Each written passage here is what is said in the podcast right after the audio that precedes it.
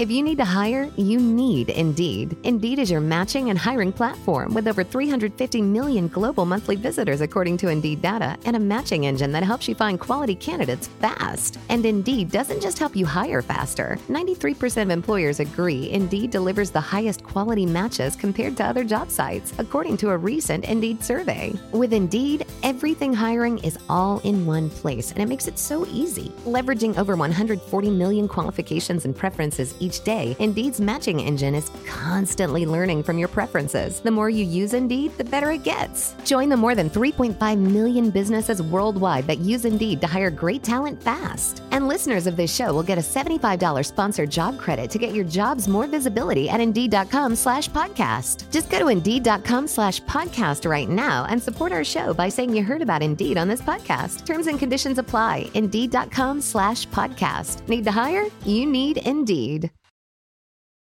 Every team, every topic, everywhere. This is Bleav. I think it's really important with a career to not only love the material you're working with or the job you're doing, but love those around you who you can help. It's like every day I get up, and sometimes you don't want to take 30 calls from somebody who has an antique German doll. I'll even take those calls. And it's like, no, I, I can't be short with this person. And I find myself, I'm pulled into it. And miraculously, I always get some wonderful adventure out of treating somebody nice. Welcome back to Bucket List Careers. I'm Krista Laurie. Thanks for joining me. My guest today, Timothy Gordon, could not love what he does for a living more. He is internationally recognized as an appraisal authority, evaluating or marketing important works of fine art, valuables, and collections for more than 25 years, having personally appraised millions of items. He's been an expert on the popular TV show PBS Antiques Roadshow and has worked on many high profile collections. For example, the Princess Diana collection at Kensington Palace, the Jim Morrison estate, and many more. We dig into it all, and as you probably guessed, Tim has numerous intriguing stories to share with us. He's a person who's truly found his calling, and we learn more about this fascinating line of work along the way in this episode. All right, let's listen. Tim, welcome to the podcast. Thanks for being with me here on Bucket List Careers. Thank you, Krista. I've been a big fan. I've listened to a lot of your episodes. Ah, so always love to hear that. Oh, I know this episode is going to be so much fun for lovers of rare treasures, priceless art, estates of the famous, sunken treasures, all these things. When you and I were connected, I thought, wow, this is such a unique career narrative. We're going to get into your pivots. What I want to start with, which I think really struck me, is how much this lights you up because this show is not just about transitions, but getting to your dream gig. So tell me what you love the most about it right off the bat. I get up every morning and I'm so addicted to going out and finding new treasures that if I don't have that, I have a bad day. So you know, luckily, I have a really great website that brings me leads galore and people with all kinds of crazy stories and treasures all day long and projects. And I just, I'm on adrenaline 24 7 with all that. I just dig it. You know? Totally feel that from you. Well, we want to get into your evolution to being an internationally recognized art appraiser. I mean, it's impressive. Some of the famous estates you've worked on, just to name a few Princess Diana, President Reagan, Jim Morrison, Al Capone. Howard Hughes, yeah. Ed Sullivan, and of course, we've got to get your take on the most interesting items you've come across. What a list. But you do so much more than that, Tim. Well, who I am, I'm I'm an expert generalist appraiser. I've spent my life evaluating history and following history, but getting to know the artifacts of usually dead people and dead celebrities. But also, I'll take on giant projects where I'll go in and appraise an entire art museum. And so it's it's led me to a point in my career to where it's kind of nice because great big projects come in continuously. Recently, I was named in the top five appraisers, for instance, and so, so people see that and they know that there's quality and that I have a great background, I have experience, I have the knowledge, but I also care about all my clients, alive and dead. One project you mentioned was was Princess Diana. So I get on an airplane. I live in Montana and I end up in Kensington Palace after her death, and I'm there to appraise her gowns. And you cannot be that close to the gowns of Princess Diana and and be examining them and holding them, thinking, my God, these are great treasures of art from the greatest princess of 500 years. And I was selected. I'm so honored to be here. But then you get connected to Diana. And I do that with mm. all my clients. So we could go down the list. I'd have a story with each and every one, and they're pretty fascinating. I remember reading about billionaire Howard Hughes, who died reportedly without a valid will. And I thought, oh, I mean, there were what, like 600 people who wanted a piece of the estate. Does that affect your work at all? I'm so curious how the the nuances of these situations affect what you do. You know, that's a really great question because I have to be confidential a lot of the times. Other people's lives depend on these. Mm. The appraisal is to establish value and also it's for division, it's for sale, it's for donation, it's for insurance. And so when I go in, I have to be really sympathetic to the people who have hired me and the material I'm working with. So, yeah, there's a lot on my shoulders. And hence, I mentioned I take care of my clients. I think all my clients, those who surround my projects who are still alive are friends. And I've kept them friends all my life because we have one objective, and that's to celebrate the material and do right by it. Sure. And that includes history too. You know, it, it brings history into the quotient with the money and with the rarity of the rare object. What was the favorite piece that you ever had to work with or get to see up close? Oh my gosh, that's always a tough one. I, I went into a building one time. It was the size of a football field, and it was in a wheat field in Montana. And I opened it up, and it was like I was on a frozen star. Before me was a, a 60 foot high pavilion building with the world's best, biggest antique carousel in it. Mm. And hmm. it wasn't a carousel for kids to grab the brass ring in the center, it had a calliope and it, it had bars with full nude carved women on them. And the Parisians of the 1890s in the this palace is where I was.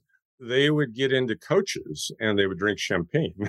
oh. in coaches. So, so there, yeah. I don't know if there's hanky panky going on, but it's a fascinating thing to find in a wheat field, and it had been sitting there for 40 or 50 years the owner had just kind of meant to set it up and had never really had the chance to do so. That must have been surreal. So tell me about your transition from retail. I know you've always yeah. been intrigued and involved in art and antiquities and such, but yeah. you did make a change. So walk us through that. Yeah. So my big transition is is retail is a creative process. At one time, I lived in a ghost town near Yellowstone Park, Montana. I was at a mile high. I was Virginia City, Montana. Mm-hmm. And I just started plugging old buildings with retail outlets. And so, so what that would look like is I owned the live theater there, and and by the way, there was a saloon attached to the theater, so that was that was a lot of fun to keep everybody in line. But keeping it lively. One day, for instance, the state of Montana owned a building, and they came to me and they go, "Would you like to have this space to operate a store out of. And so I looked at it and it was a cinder block shell that looked like an antique building. So what I did is I decided to turn it into an antique old opium den. and, wow. and, so once I, I brought in a, a, painter, a set designer to paint water drips on the walls, and I got rattan cuts and I got incredible old graphics, and then I filled it up with jewelry. So, so it became a jewelry nice. store. And so things like that, there's a huge creative process to it. Mm-hmm. But you notice where I'm operating out of. I'm in a ghost town. I'm trying to make everything look old. I'm I'm such a nerd. I I just was doing it even back then, you know. well, no, no, no, don't sell yourself short because you know you do live in rural Montana, and that is one of the things you pointed to when I asked you about obstacles and roadblocks that you've overcome getting to this international status that you have as a world-renowned appraiser. What can we learn from your journey? How did you do it? Yeah, how I punch out into the outer world and and why I'm on a jet every other week going to some location for a fabulous treasure is I had to build my reputation. And what that means is integrity, knowledge, and hard work and hope. It's like every day I, I would get up and I would yearn. And so hmm. I had a lot of friends in New York City. And, and I remember one time I was in New York City at, at an event, it was an appraisal, appraisal event. And a couple of the New York appraisers with their white linen cards had picked up my card, which has a picture of a of a soldier holding the the, the reins of a horse. Okay, I mean, it's kind of flamboyant. It came from an old playing card, a Victorian playing card. Cool. and they're laughing at my card. And it's like, you know, hey, I'm a Montana guy. We have horses out there, and I'm sorry I don't have a white linen card, but but I still I still got out of Montana and I'm here working and yeah, I'm an expert. And that's how you stand out and become singular. And I and you've been on the TV show Antiques Roadshow. You've consulted and appeared on other TV appraisal productions. How did you get involved in that? That's an interesting process. I, I love the program. I was a fan when it started in 1997. And we traveled down the line and I'm in Montana. And then one day, this reputational build that I've talked about catches up and they invited me to be on it. And I was so proud. Mm-hmm. I was a collectibles appraiser and a decorative arts appraiser and ethnographic appraiser on the show. You'll see me on TV still with the program, but I'm no longer taping. Yeah, I, I'm working on another project currently. Yeah. I hope you still get the residual checks, but Ain't no checks. right. Well, it's all about promotion as well. And I was just reading a little bit about the industry, which I really didn't know anything about before mm-hmm. we decided to do this interview. And what I realize is that you serve the purpose of not only obtaining the necessary information on art and pieces, but you know, more importantly, you're translating it into a language that people outside of the art world, people who often know little or know nothing yeah. about the pieces, can understand and appreciate. So, what's the hardest part about that? And also, mm-hmm. how do you get past this feeling that people might look at you with side eye, like, mm, is that for real? No, they wouldn't dare. I mean, most of us know very little about yeah. what you're praising. Yeah. When you walk up to an artifact or you look at a painting or an antique, there are so many layers that you see into on that. So there's the creator of it. It's been sitting around all these years. I mean, it, it just hasn't aged like humans do. Yeah. And so it's got a backstory.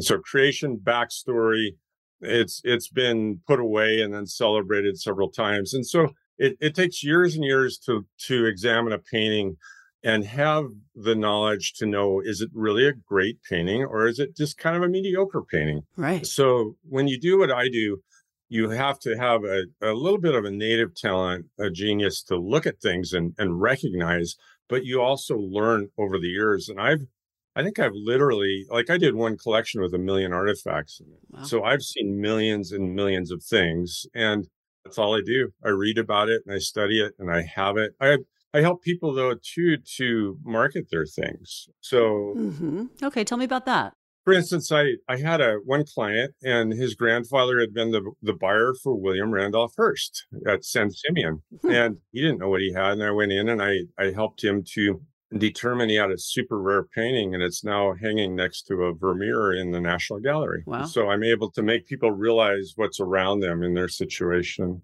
Well, if we were to start to get into some takeaways from your journey, mm-hmm. and there might not just be one top nugget of wisdom, but when it comes to finding professional purpose, which is a big part of what we try to unearth in these conversations, what would you tell people in terms of takeaways that's based on your journey? The takeaway that I have from my life and my career is is that this is kind of a vocation. Hmm. I look at it as as multi-pronged. I'm out there to save history, to acknowledge history, to celebrate history, but I'm I'm also there. I keep going back to the people that I'm helping with this. Usually when when there's a rare object and somebody has it, it comes to my attention, it floats to the top, or it's it's the answer in the magic eight ball that I see. Hmm. because it's a death, a divorce, they need money, they don't know what they're going to do with the piece. And so I think it's really important with a career to not only love the material you're working with or the job you're doing, but love those around you who you can help who it's it's like every day i get up and sometimes you don't want to take 30 calls from somebody who has an anti-German doll. I'll even take those calls. And it's like no I, I i can't be short with this person. And i find myself i'm pulled into it and miraculously i always get some wonderful adventure out of treating somebody nice.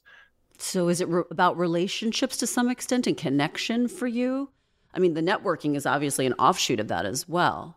But it sounds like it's you really enjoy the interaction with your clients. I do. And as I said earlier, they've been friends. I also enjoy my colleagues. I know some of the major names in this industry and and they're they're friends and we all take care of each other because I cover the territory of the West. And so then I have friends in London, I have friends in New York, friends in the South. And mm-hmm. and it's like whenever we meet each other, it's like a long lost brother because you're always in a museum basement or a, a collector's safe or attic. When you get together, there's a big love fest amongst appraisers. It's quite a wonderful thing. Yeah. Right. And it's very specific what you do. Where do you see your business in five years or even 10? Yeah. I keep getting questions about, well, are you going to start appraising NFTs and Pokemon cards? And yes, exactly. And That's valid. How is it changing and evolving? Yeah, the business is the average collector. When I started out, there were people that went all the way back into the 20th century and now a really good solid collector is 50 and works in Silicon Valley and he remembers his first Pokemon card mm-hmm, mm-hmm. or it's his first pair of Air Jordans. And so the material keeps me relevant because the values are there and the interest is there. And so I just kind of follow that trail. Sure. But I see myself doing ex- exactly what I'm doing. But I also look at my resume and my CV, and my CV means a lot to me. As it grows, it's like, oh my god i you know i handled the estate of a president or I, I I was in and looked at the contents of a sealed house that belonged to Howard Hughes, or I yes I I it, it's it's just incredible. Or it's, Al Capone, we never talked about him. What was the most interesting find there before I before we run out of time? Al Capone's granddaughters got a hold of me, and when he died in 1947, everything that was in his home went to them. And so the thing that I found the most fascinating, we, we actually held an auction about a year ago, and his pistol sold for a million dollars, but that wasn't it. Mm. The most fascinating thing was a video that he had taken. He was on his yacht, and he pans around with his camera, and there's this super handsome Dean Martin looking young guy right in front of him, and I go, I know who that is. That's Lucky Luciano. and then next to him is a really handsome older guy. And I go, oh my God, that's Frank Costello. So I oh, think that this videotape was the a meeting where they were starting that world in in America. Wow. and to find historical documents like that. Sure. Yeah, it's every day is a discovery and an uncovery of of something great like that. Oh, I can see how it lights you up in your smile and it's been amazing to hear these stories. So tell me where people can learn more and find you online. Yeah, I have a great website. It's kind of fun to go through it. It's gappraisals.com. You can follow me on social media, Timothy Gordon Appraiser. And hey, I'm out there. Just Google me. You'll find me if you want to get in touch. Are you starting to do some reels when you go, let's say, out in the field? Get some videos on your yeah, social? I'm actually working on another television project currently. And so ah. stay tuned. Knock on wood, right? All right, all right. Well, Timothy Gordon, it was great to have you on Bucket List Careers. I really enjoyed every minute of it. Thank you for sharing your journey and your wisdom with us. Thanks so much for joining me here at Bucket List Careers. I'm Krista Laurie. If you'd like to support the show, be sure to write me a review, share an episode with a friend, or DM me some input, a guest idea. I'd be happy to hear from you. You know where to find me at Bucket List Careers on all social media platforms. We'll be back on Thursday with a fresh guest. Be well.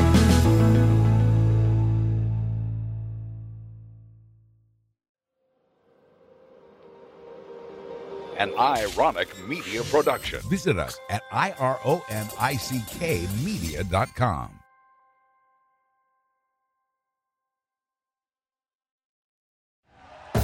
Thank you for listening to Bleav. You can show support to your host by subscribing to the show and giving us a five star rating on your preferred platform. Check us out at Bleav.com and search for B L E A V on YouTube.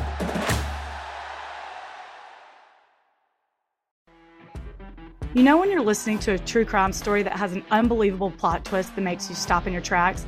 That's what our podcast, People Are the Worst, brings you with each episode. I'm Rachel. And I'm Rebecca. We're identical twins who love true crime cases that make you say, didn't see that coming, and we hate the people responsible for them.